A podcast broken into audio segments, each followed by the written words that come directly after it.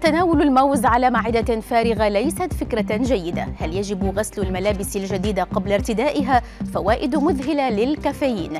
أبرز أخبار الساعات الأربع والعشرين الماضية في دقيقتين على العربية بودكاست.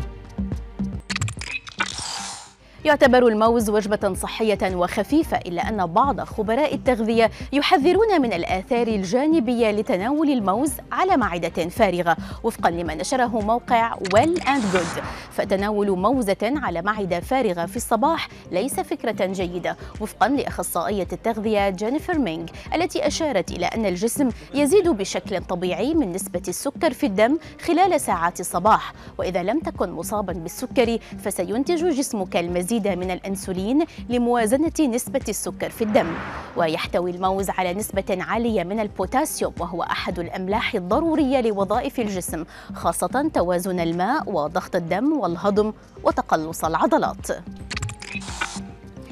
تحتوي الملابس الجديدة على الأصباغ الصناعية والمواد الحافظة التي تساعد في الحفاظ على الملابس خالية من التجاعيد أثناء الشحن.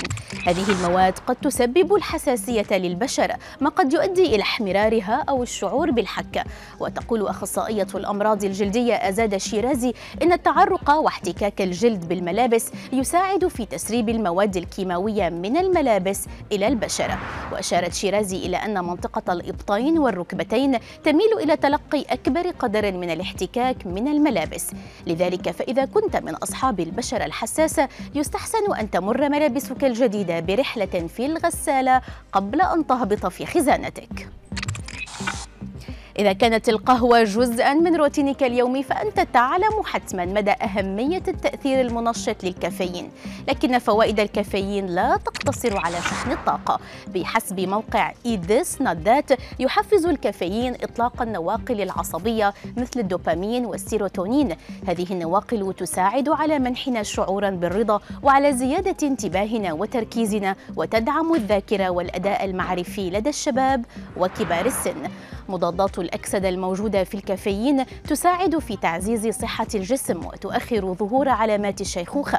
كما أضاف الموقع الذي أشار إلى أن الكافيين يحمي الخلايا العصبية ما يعزز صحة الدماغ بشكل عام. مع وجود الكثير من الأطعمة التي تحتوي على السكر والسعرات الحرارية على رفوف السوبر ماركت قد يكون من الصعب مقاومة الإغراءات اللذيذة. لكن إذا كنت تتطلع إلى خسارة بعض الوزن فإليك أسوأ الأطعمة التي يجب أن تتجنبها. أول هذه الأطعمة هي رقائق البطاطس التي لا يمكنك أن تأكل منها شريحة واحدة فقط. فقد وجدت دراسة لمجلة New England Journal of Medicine أن رقائق البطاطس تسبب زيادة في الوزن أكثر من المشروبات السكرية واللحوم المصنعة.